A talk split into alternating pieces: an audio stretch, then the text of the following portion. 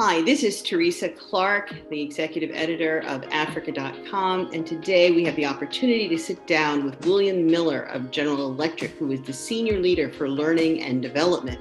William's been working very closely with the African Leadership University, in particular around a very forward thinking program that is called the Africa Industrial Internet Program.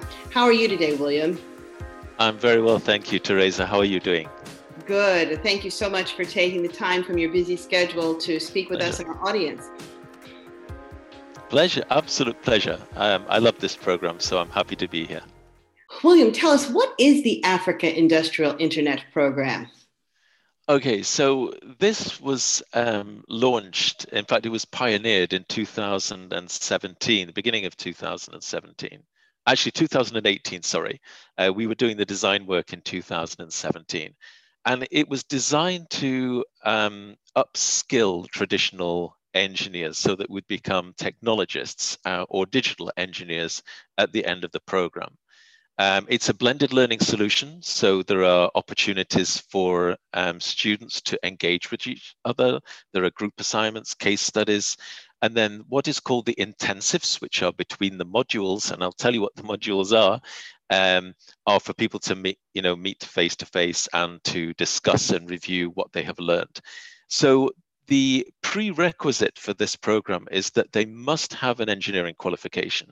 They need to have a, some experience within a business and they must have aptitude in statistics and Python coding. And if they, they don't have that aptitude, there are some boot camps to help them on their way.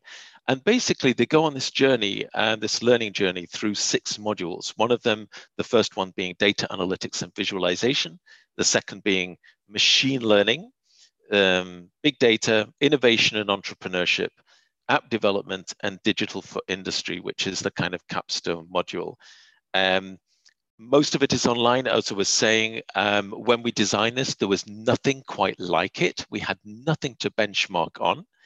And um, and it gave, it gave us an opportunity to look at the future of the role of the engineer as well. So that basically, in a nutshell, is what it is.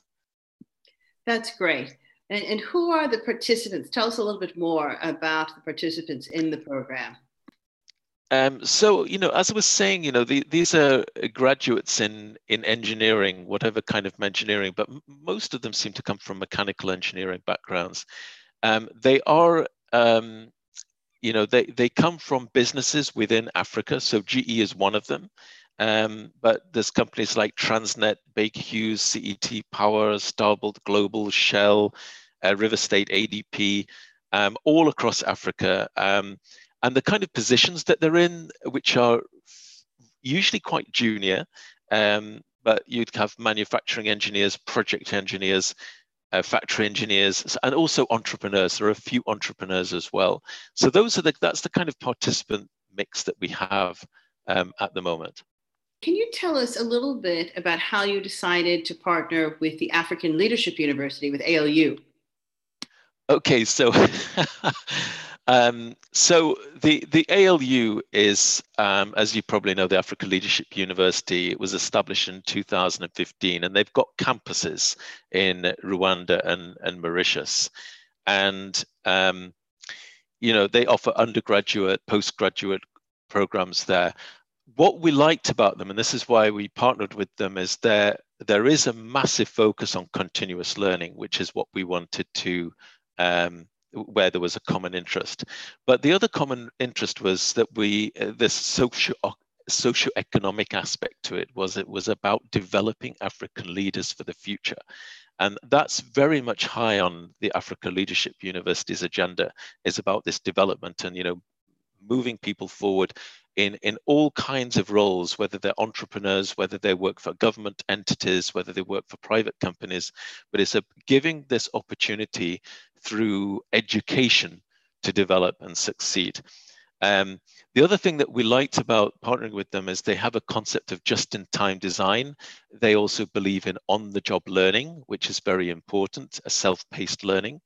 Um, and also, it was, you know, for the from the other standpoint, it was about the, the role of the engineer as well. It's not just the physics that they need to be equipped with um, for future positions in that field, but it's also the social skills that they need to be able to use, such as consultancy, um, and also what this program focuses on, which is the technology, um, again, to bring the engineer into the future. What part does big data have to play in this program? Okay, so big big data is actually one of the modules um, of the program, and um, you know typically when you think about big data, it's um, this is a this is most of the time the a, a data scientist responsible for you know kind of collating the big data. So big data, for those of you who um, who don't know much about it, is is about having lots and lots of information that is stored on the cloud so that you can um, use certain criteria to interpret that data for you to make decisions on it. Now, what you need to be able to get that data, and this is why data scientists play a role in that, is that they need to create two types of data. One of them is historical data, which is usually called a time series or a data set where you are able to make decisions and predictions based on that historical data. But what's more important for this particular program is real-time data, which comes from the assets. So the Internet of Things and sensors, which are placed onto these machines, give you that real-time data so that you can use that to measure asset performance and make machines and assets much more sustainable, um, much more, you know, the speed which you can get to them uh, to get to the customer is faster, less costs, less downtime, more uptime. And that's why you kind of the big data plays a huge part in all of this because you're enabling assets to work more um, reliably.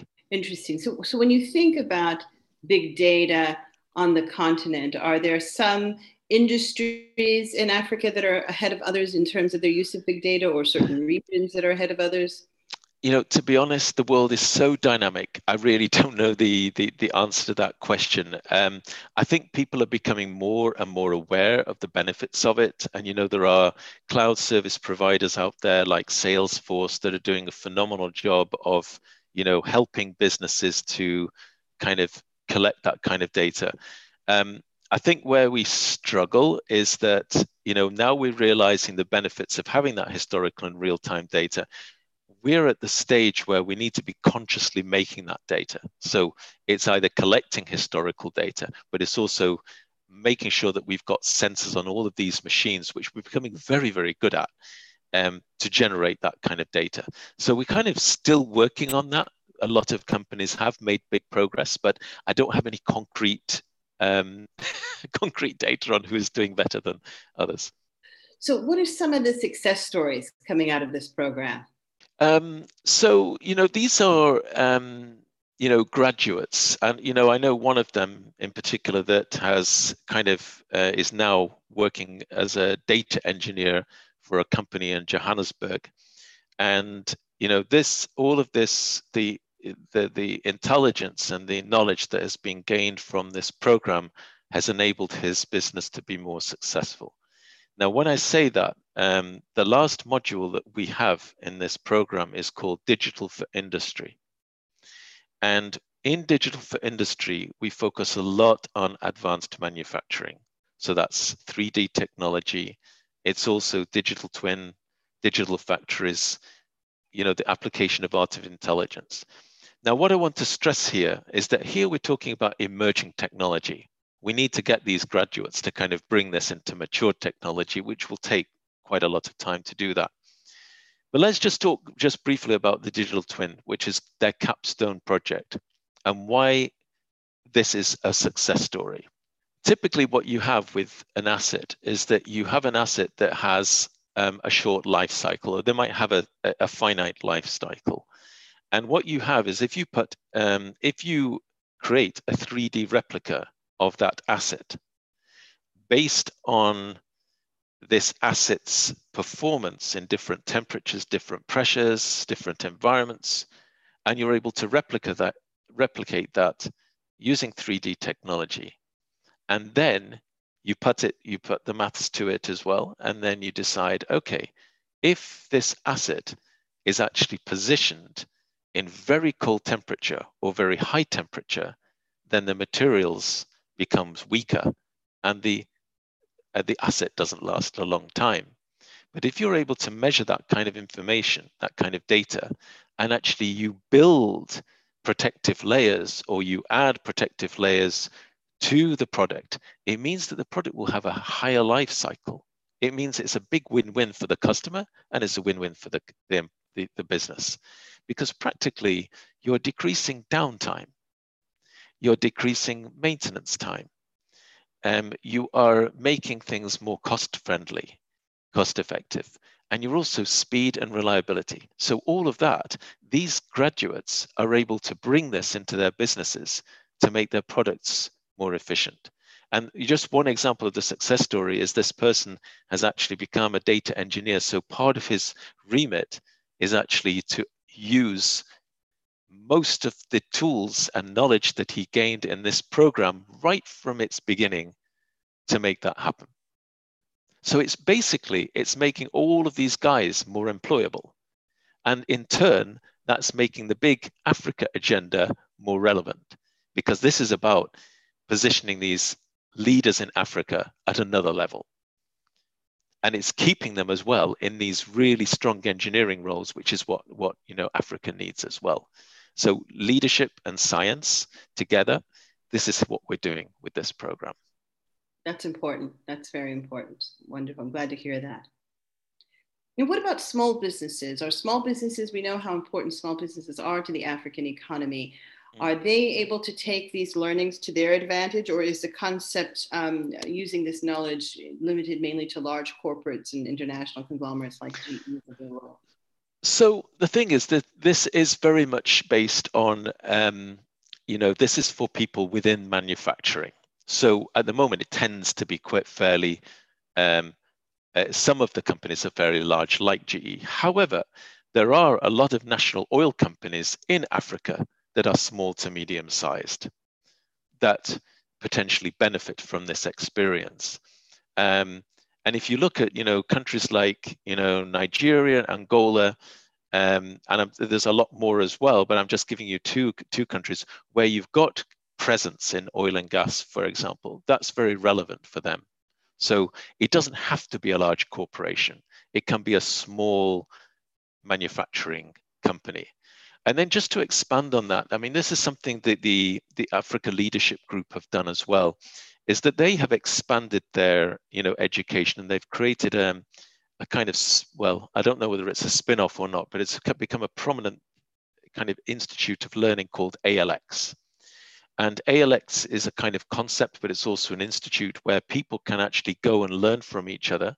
There are certain learning paths for people interested in data science for functional leaders that are not necessarily interested you know engineers that are interested in going through similar paths, but with an en- with a transactional context rather than a manufacturing context. Um, personally, I'm not involved with that, but those have very much been in development and they've been kind of formalized as well. I think starting this year. Good, good. Well, how do you see this program evolving over the next few years? You know, interestingly, um, I, I think you know what I think there's a couple of things here that I would I would stress. One of them is that the way that we design this is just in time. So this is not a kind of traditional university degree course where you set the content one year before you deliver it. Technology changes all the time. So we need to be ahead of the game. So typically the design will be complete just before the module is launched because we have to change and make sure that content is relevant. The issue with what a lot of traditional universities have done in the past is that they design content and launch it, you know, one, two, three years before it's ready. And that that doesn't always make sure that things are up to date. We're in a much more dynamic world than before. It's less static. And so that's one of the reasons that we have to keep up to date. The things that we're exploring at the moment, right at the moment, is making this global and um, you know having something that is um, kind of owned by uh, a company, a private university in Africa, um, this out at a global level, and I'm helping to kind of look at how we scale that and how we market it. I think as we go forward, it is a, it is a one-year program at the moment, but we might make it a bit more self-paced. And the reason for that is that, you know, all of these guys that are on this program, they're in full-time jobs, and they have to find the time to add this to their daily work, um, which is a huge challenge. You know, when they've got deadlines, and you know, I help it out with out of office hours uh, which I think is about 8 p.m. in Kenya on a Thursday afternoon. So we're going to look at explore ways of making it more self-paced. We may well add some topics that are specific to cybersecurity, um, cloud technology, uh, cloud technology and automation. And we may be also looking at how we can create it as a kind of more modular opportunity so you don't have a finite start and finish date for a module but you can kind of accommodate your workload to allow you to finish the projects um, more comfortably i think the things that we would keep definitely is the peer-to-peer learning. That's very important. Um, we also see this program as not graduating from the um, Africa Industrial Internet Program, we see it as graduating into a continued learning path where you are uh, kind of transforming emerging technology into more mature technology. And there are, again, there are kind of, um, you know, opportunities within the AL group to continue that learning. William, this has been a fascinating conversation. Um, thank you so much for taking your time to share your knowledge and expertise with us. And it's uh, a pleasure. We wish you the very best of luck as you continue with this program, which is making a big difference for the continent and science and having a big yes, yes, in upskilling the the continent scientists and engineers. So this is very important and impactful. Thank you so much. Thank you very much, Teresa. It's been a pleasure to be with you.